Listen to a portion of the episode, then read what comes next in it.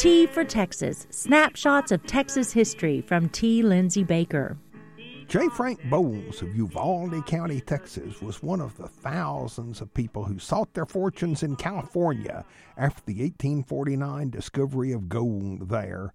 But his greatest adventure was in West Texas on the way west. Bowles' party of gold seekers consisted of about 300 people, including a widow who carried all her valuables in a purse on her arm. One afternoon, after the party had crossed the Pecos, the woman discovered that she'd left her handbag at the previous night's camp.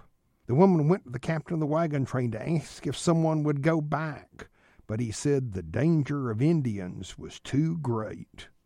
Then Frank Bowles told the captain that he'd go back if he would give him a good mount. The wagon master had the teamsters provide Bowles with a healthy young mule, and in mid afternoon he set out. Once he returned to the campsite, he found it filled with scavengers, coyotes, hawks, and buzzards, fighting over the waste left behind, and they'd frightened his mule. Well, he found the purse, eased down to retrieve it, and remounted. Then he said, I let him run all the way back to our camp. As Bowles came into sight of the caravan of gold seekers, the crowd cheered and praised me as the hero of the day. The widow woman's purse was safe.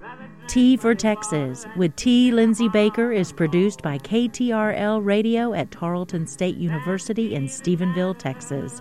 More information at tfortexas.org.